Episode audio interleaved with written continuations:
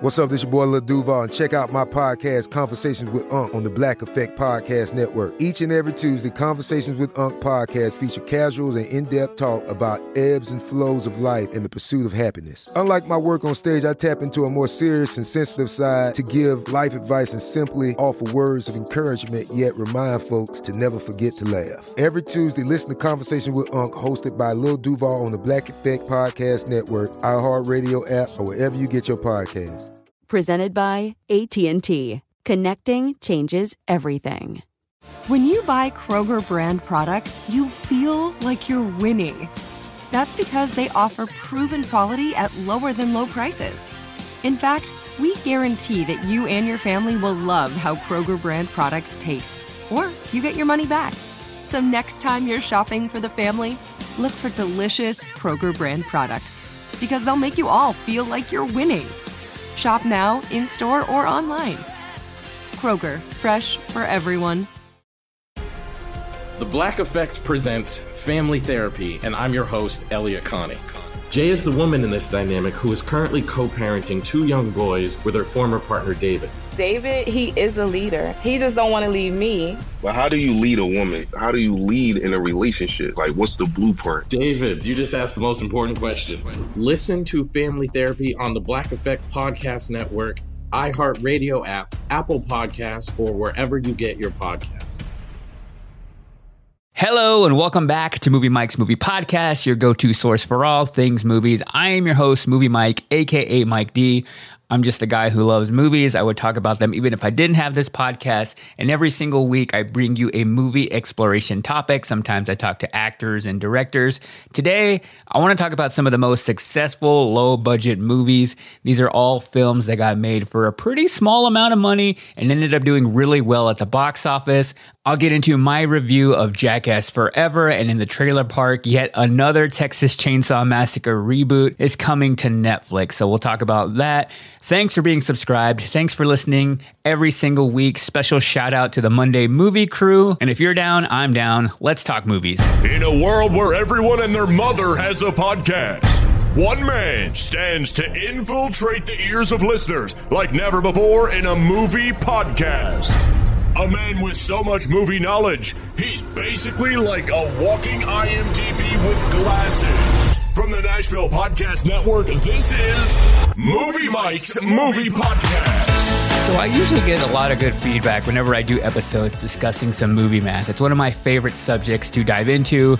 And this week I wanted to get into movies that made a lot of money with a pretty small budget. And first of all, I just kind of want to set the stage of what a normal movie cost to make nowadays. And I think that will be a little bit better of a reference when we get into some of these low budget movies. Now, a typical movie now cost around $65 million to make. It depends on who is the lead in it because now actors are getting paid 20, 30, sometimes upward of $50 million for a single role. Streaming has greatly changed how much an actor can make because when you go and do movies for streaming services, there's really not a whole lot of money to make on the back end with ticket sales. But generally, a movie can get made for $65 million. Of recent note, Joker, which was made in 2019, was $55 million to make. Joaquin Phoenix made about $4.5 million for that movie. But then you have bigger production movies, the Marvel movies, the big action movies, and a movie like Spider Man No Way Home cost about $200 million to make. And that goes on to make, you know, $1.7 billion. So that's kind of the range for a normal movie. And you think, oh, maybe an animated movie will cost a little bit less. Well, no, Encanto also cost $150 million to make. And that has made around $233 million.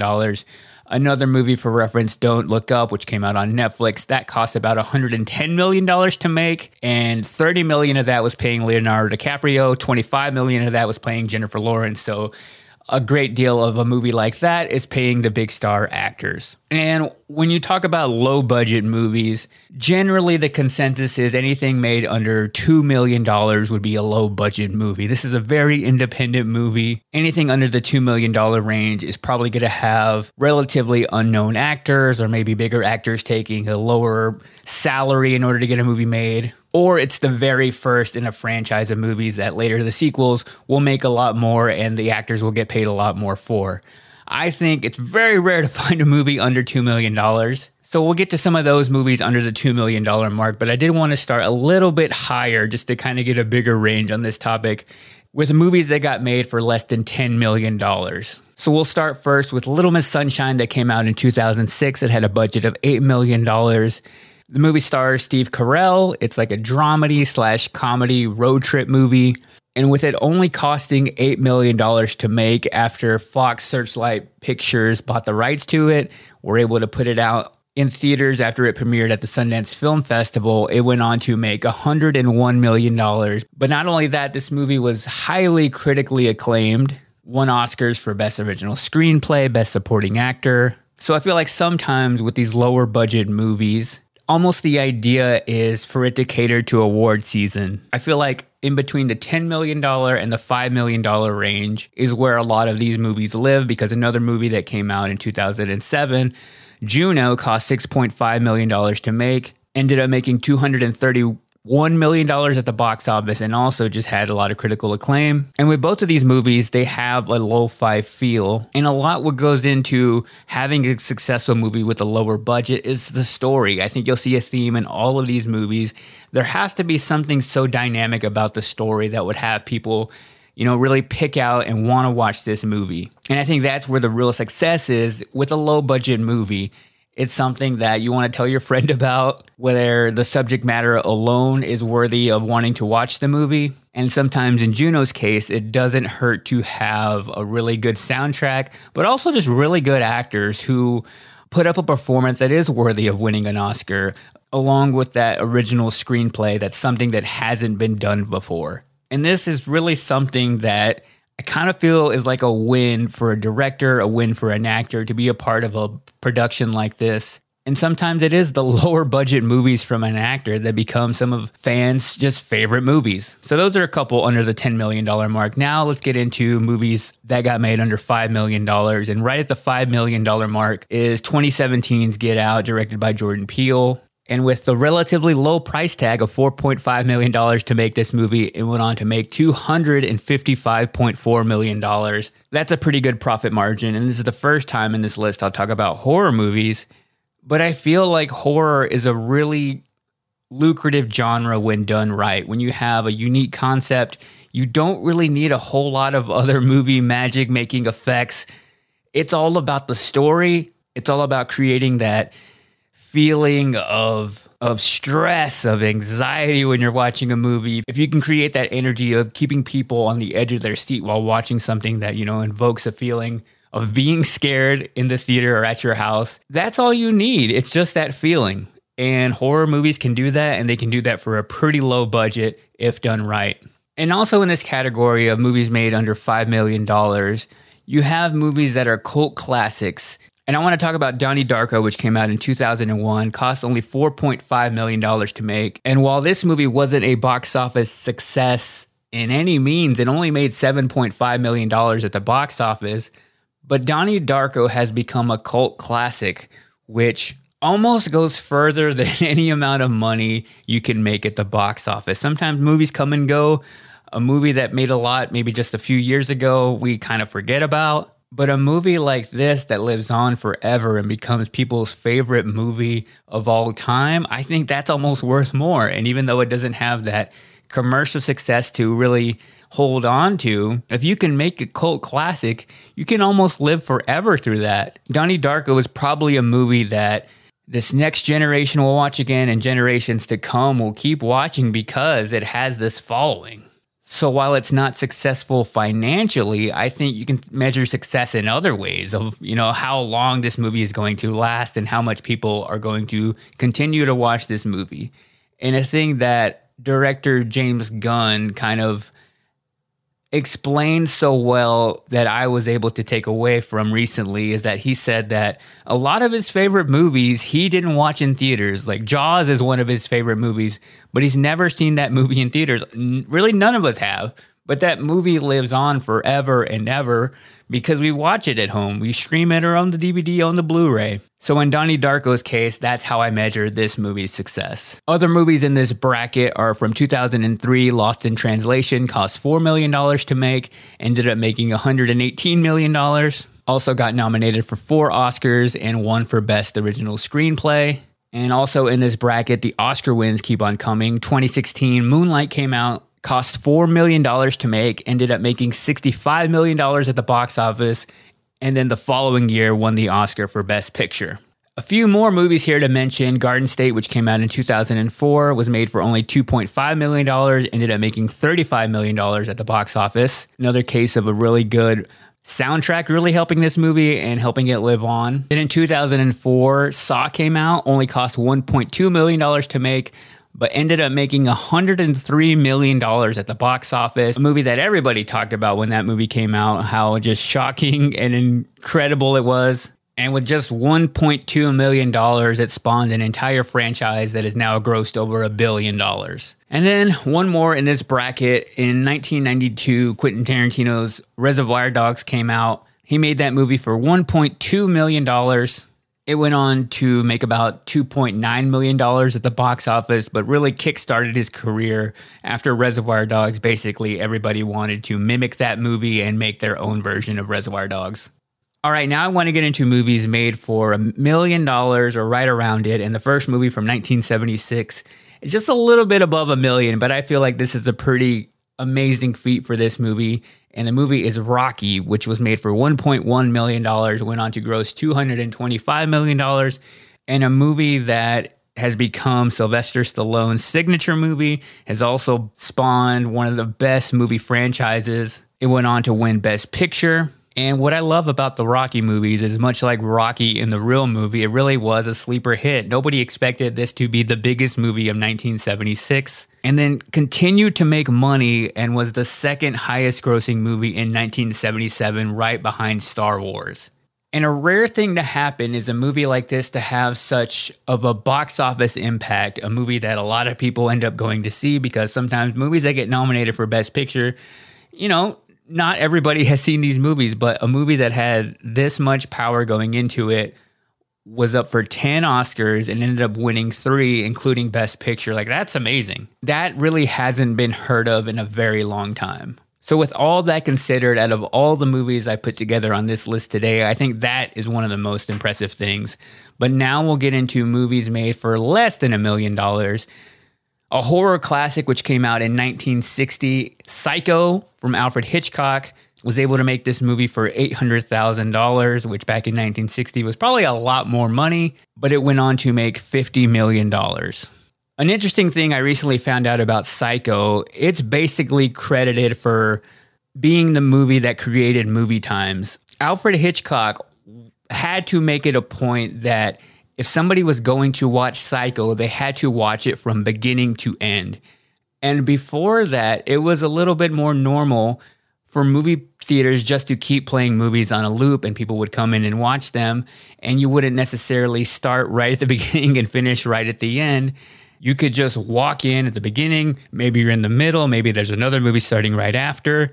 The environment really wasn't made to watch a movie. People in there were, you know, just hanging out. But when it came to Psycho, that's when the movie times were set. Like you have to arrive at this time, you have to see the movie from the start to the end to get this movie. So not only was it a successful low budget movie, it also changed the way we go and watch movies.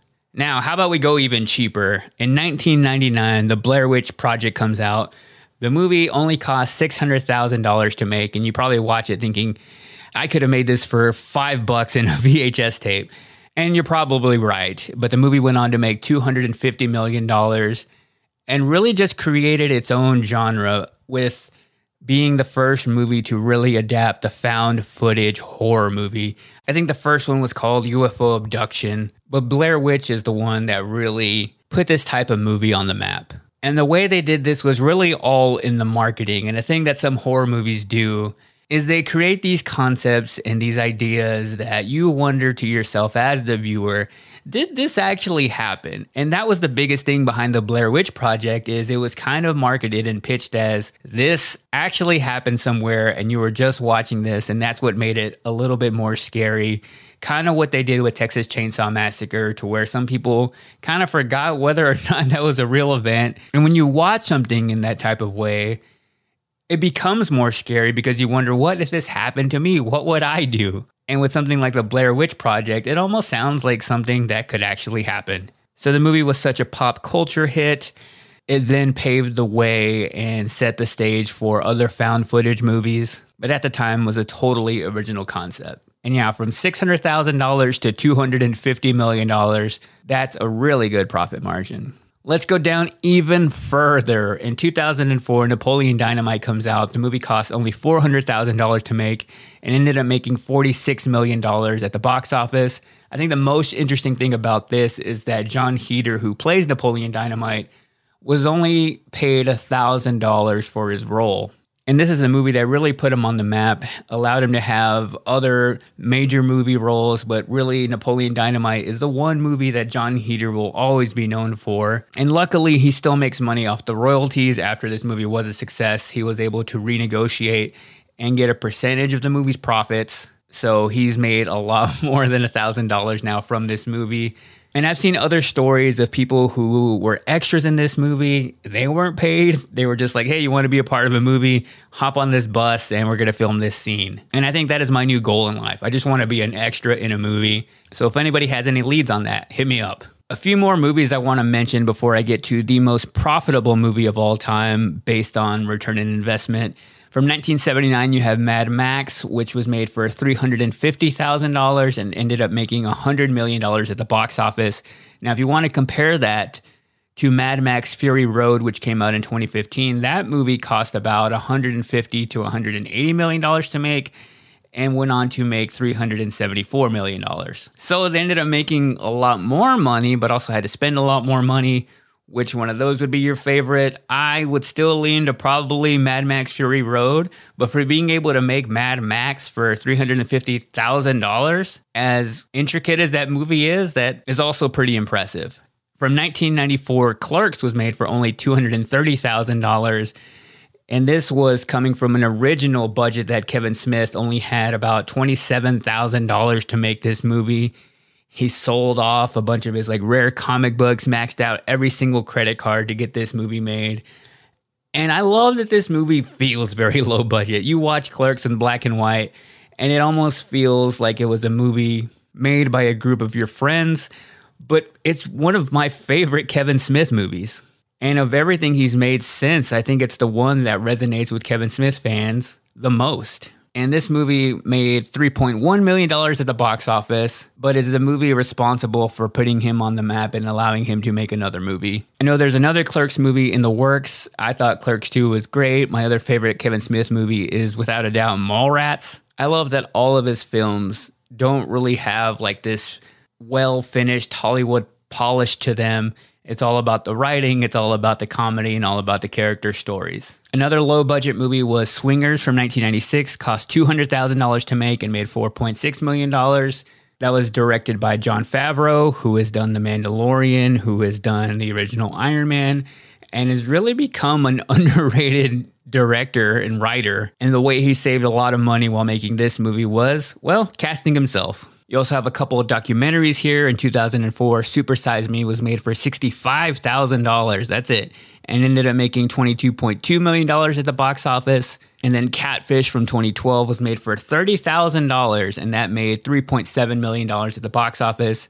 Documentaries can usually be made for a lot less money, but with Catfish and Super Size Me, those were documentaries that a lot of people talked about. So a lot of their success came from word of mouth and also just the power of them being able to storytell in these documentaries. And then finally, the movie that is the most profitable movie ever made based on return investment. It is from 2007, Paranormal Activity, which was made for just $15,000. That's right, one five zero zero zero dollars. And for that low budget, it went on to make $193 million They've made sequel after sequel spin-offs in this movie, and it borrowed from the Blair Witch Project in the same way of you're watching this movie feeling like this actually happened to the people living in this house and it's a pretty crazy and freaky concept that you'll go home and be a little bit freaked out at every single noise in your house. And where the paranormal activity movies took it a bit further, it was really marketing towards the last 15 minutes of the movie Like in all the trailers that played for this movie, it was like, you'll be shocked by the last 15 minutes. You're not going to want to miss that. And that creates a sense of like, oh, well, I really got to pay attention to this movie to the very end. I got to go see this movie in theaters. So there is such clever filmmaking in the paranormal activity movies that they don't get enough credit for to be able to take not a whole lot of money, a movie that looks like it was just shot on some old camcorders from, you know, the 2000s. So there you go. I hope you enjoyed that. Coming up next, actually the movie that kind of inspired this entire list. I want to talk about Jackass Forever and some of the Jackass movies that came before it that were made for a relatively low amount of money. We'll get into that review next. I'm Elliott Connie, and this is Family Therapy. My best hopes, I guess, identify the life that I want and, and work towards it. I never seen a man take care of my mother the way she needed to be taken care of. I get the impression that you don't feel like you've done everything right as a father. Is that true? That's true. And I'm not offended by that. Thank you for, for going through those things and thank you for overcoming them. Wow. Thank God for the deliverance. Every time I have like one of our sessions, our sessions be positive. It just keeps me going. I feel like my focus is redirected in a, in a different aspect of my life now. So, how'd we do today? We did good. The Black Effect presents Family Therapy. Listen now on the Black Effect Podcast Network, iHeartRadio app, Apple Podcasts, or wherever you get your podcasts. Get emotional with me, Radhi Devlukia, in my new podcast, A Really Good Cry. We're going to talk about and go through all the things that are sometimes difficult to process alone. We're going to go over how to regulate your emotions, diving deep into holistic personal development, and just building your mindset to have a happier, healthier life. We're going to be talking with some of my best friends. I didn't know we were going to go there on this.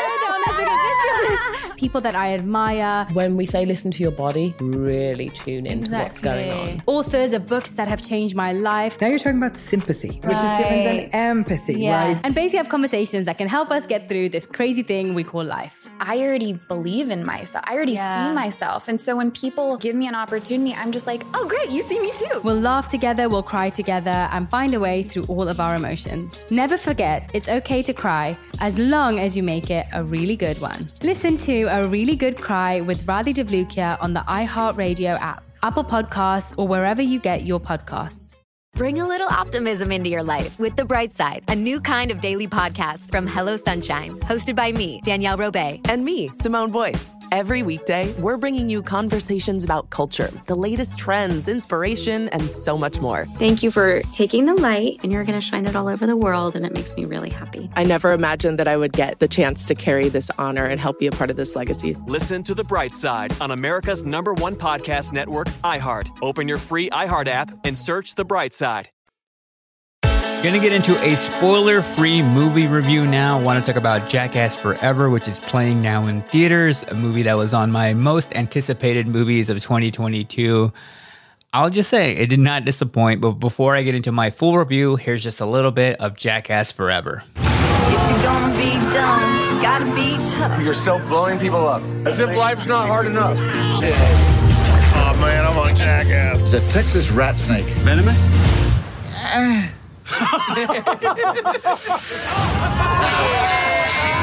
Francis hits harder than any heavyweight in MMA. I told Ehren it was a lightweight. That's not a lightweight. What are you guys talking about? Man, even that trailer makes me smile still. Let's talk about Jackass Forever. Like, this is what I want out of a comedy going experience in the movie theater because a Jackass movie is unlike any other comedy that you'll see in theaters because it's a movie that you experience with strangers and can all collectively just laugh and unwind at a movie. And I haven't laughed so effortlessly in a movie in a very long time. And I think a lot of that is because of the format of a Jackass movie, which is unlike anything you'll really go to the movie theater to see because it's skit after skit. There's no following a plot line, there's no act one, act two, act three it's just funny moment after funny moment. Sometimes the bits are seconds long, and that's it. And that's just a lot of creative detail that goes into something so juvenile. And it's just funny that after so many years, some of the same gags of like hitting somebody in the junk are still funny. But in this movie, they also step up the creativity a lot because they are now older. Johnny Knoxville is 50 years old. Steve O is in his late 40s, and all the other original cast are right around that age group. So some of the more physical stuff was a little bit toned down a bit. Not to say they didn't really go for it in some scenes, but they brought in some new cast of characters that are younger, more vibrant, and able to take on a little bit more of the stuff that would result in broken bones. Because what I learned from you know hearing them talk about this movie that it's a lot harder for their bodies to recover from this. And there were a lot more hospital visits in this jackass movie than any other jackass movie given their age. So this movie was 90 minutes of just fun. Like that's it. Plain and simple i feel like this is a movie we all deserve to watch right now. A movie where you can really turn off your brain and just laugh. Now was it my favorite jackass movie? I don't think so. I think for some reason for me, a good Jackass movie also has some heart to it. And I think for me, Jackass 3 will always be that. Jackass, the first one, has a special place in my heart because it was the first time that they could be more themselves and do the things they couldn't do on TV. I think Jackass 2 has some of the best and most memorable bits. But the cool thing about Jackass Forever is that they were, one, able to make another Jackass movie but two, it just felt like going to hang out with some friends you've had forever again. And I love the sense of community that the Jackass movies have created. And really, the promotion around this is it really creates a, almost a sense of community with a movie. And with things like Johnny Knoxville and Steve O, Wee Man going into movie theaters to surprise fans, it's a really like fan driven movie. And they're able to connect with people unlike any other movie franchise because I feel like they don't really consider themselves movie stars. And it's the only kind of franchise where it takes somebody like Chris Pontius or Preston Lacy, who otherwise wouldn't be in a Hollywood movie, and really allows them to be able to shine. I guess for me, being such a big Jackass fan from the very beginning, I did feel a little bit like there was something missing from the movie. And maybe it's because Bam Margera wasn't in it after getting kicked out of it. He really adds a lot to the Jackass movie, which I realized afterwards. He is in it for a very brief moment. He doesn't get any kind of line, but I guess there was a stunt that they did that they wanted to include in the movie that at the time he was still a part of the crew, so they didn't cut him out completely. And it's also the first Jackass movie they've made since Ryan Dunn passed away tragically. So it was either not having them two in the movie and then what they kind of did was show a little bit more of Danger Ehren in the movie and a little bit more of Wee Man. And I felt like for the first time, I kind of saw what Jackass could evolve into because they are saying this will be the last one they make. But I kind of saw Johnny Knoxville take a little bit more of like a ringleader, which he's always had that role, but a little bit more of like the next movie could be Jackass presents like a movie that just Johnny Knoxville hosts, and he has these newer, younger talents doing all the crazy stunts, maybe revisiting some stunts they've done before just with new people. And although he really did risk a lot of his health for this movie, he takes some very hard blows to some really crazy things, proving that he is the ultimate leader in this, the ultimate jackass. But I did enjoy the new cast. I will say it's a little bit more of shocking, gross humor than maybe any other jackass movie I've seen.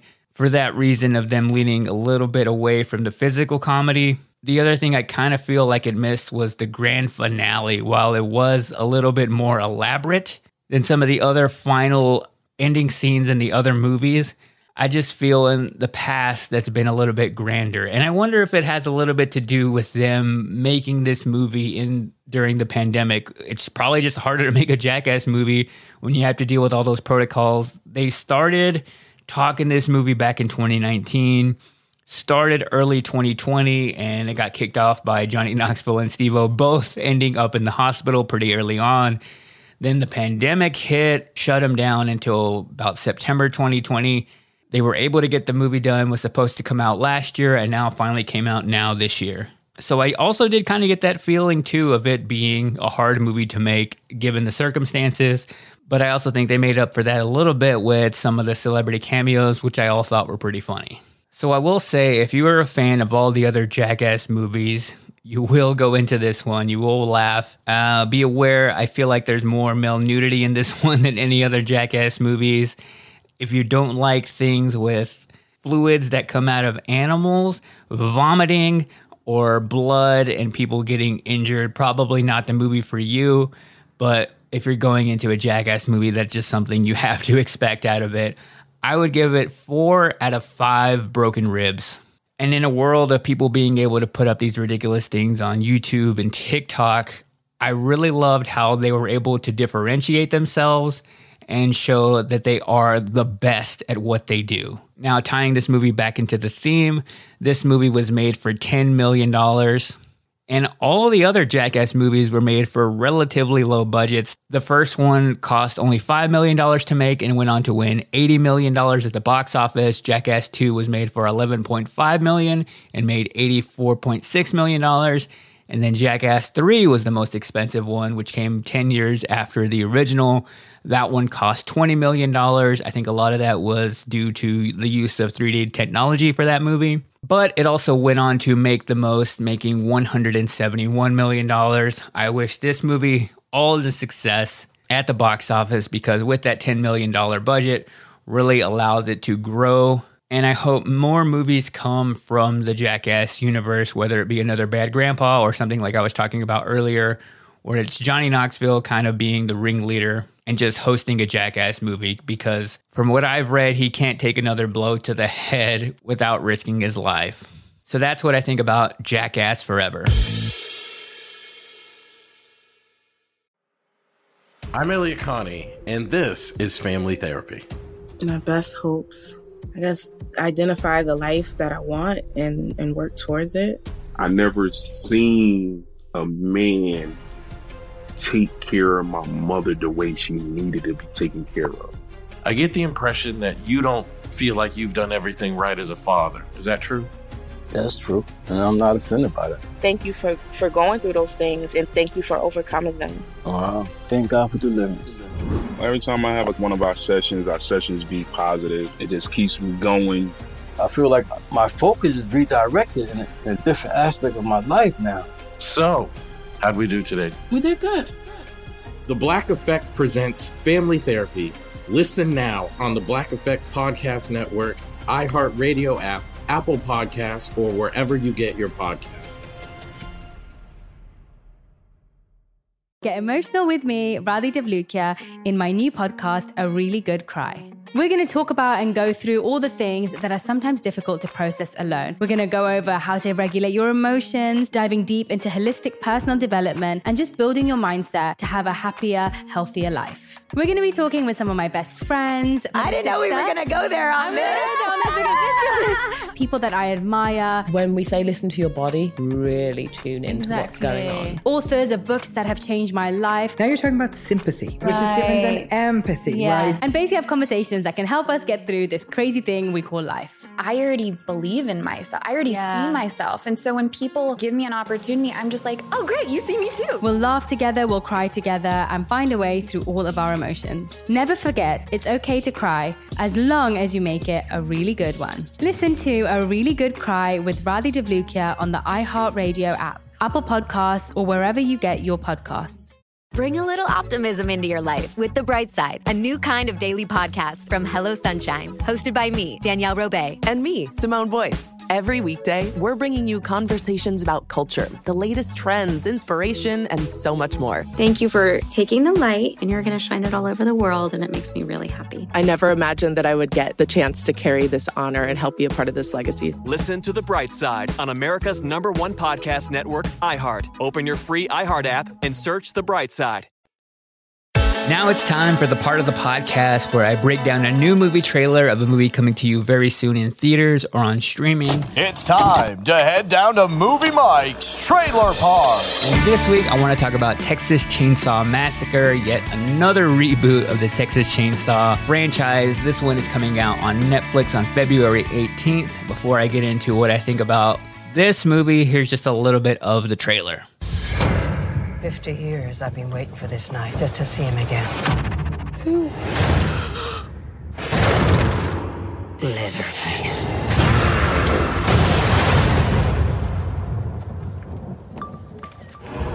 Try anything and you cancel, bro. Oh, fuck. So I was excited about this movie until I saw this new trailer, which made it look very cheesy, very formulaic. And maybe it was that last line of everybody taking pictures with their phones of Leatherface and like a bus. And the guy says, Hey, if you do anything, you'll get canceled. I felt like that was a very cringe line for this movie. And already kind of took me out of what I thought this movie could be.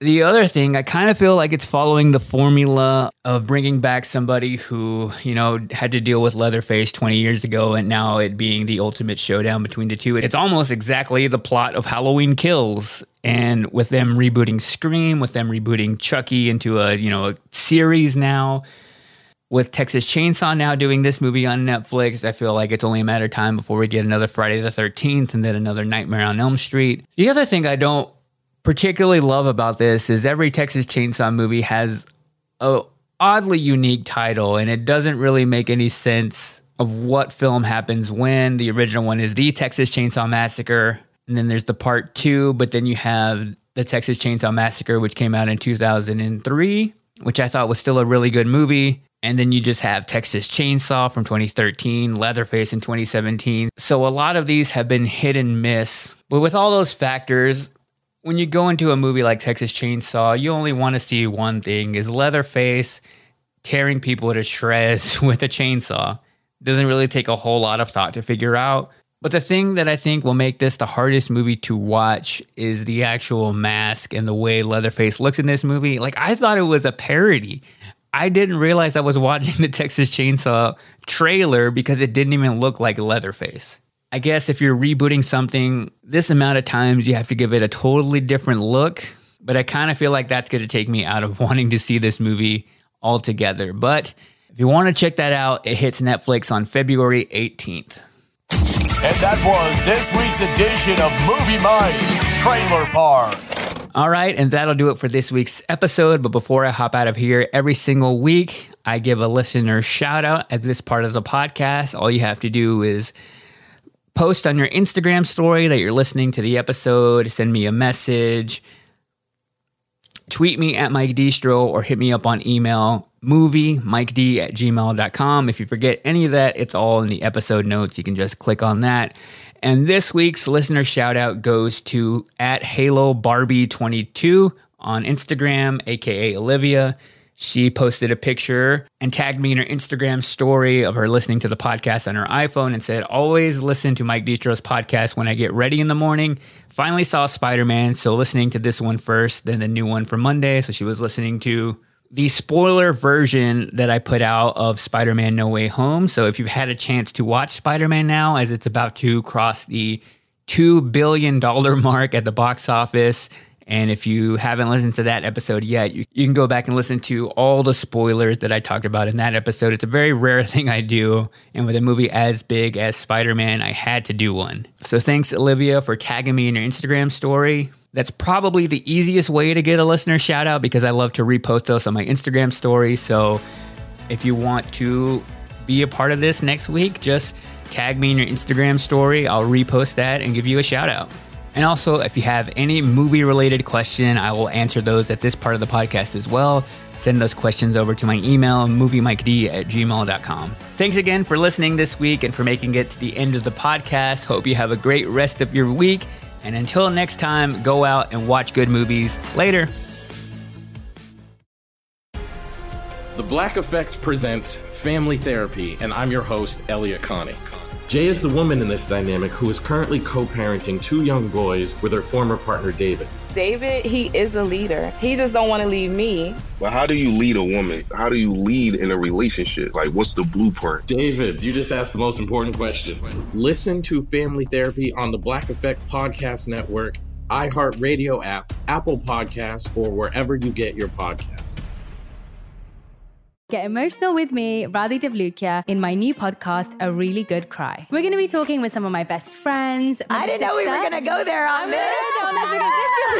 People that I admire. When we say listen to your body, really tune into what's going on. Authors of books that have changed my life. Now you're talking about sympathy, which is different than empathy, Yeah. right? Never forget, it's okay to cry as long as you make it a really good one. Listen to A Really Good Cry with Radhi Devlukia on the iHeartRadio app, Apple Podcasts, or wherever you get your podcasts.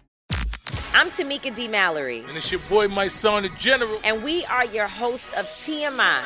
And catch us every Wednesday on the Black Effect Network, breaking down social and civil rights issues, pop culture, and politics in hopes of pushing our culture forward to make the world a better place for generations to come. Listen to TMI on the Black Effect Podcast Network, iHeartRadio app, Apple Podcasts, or wherever you get your podcasts. That's right.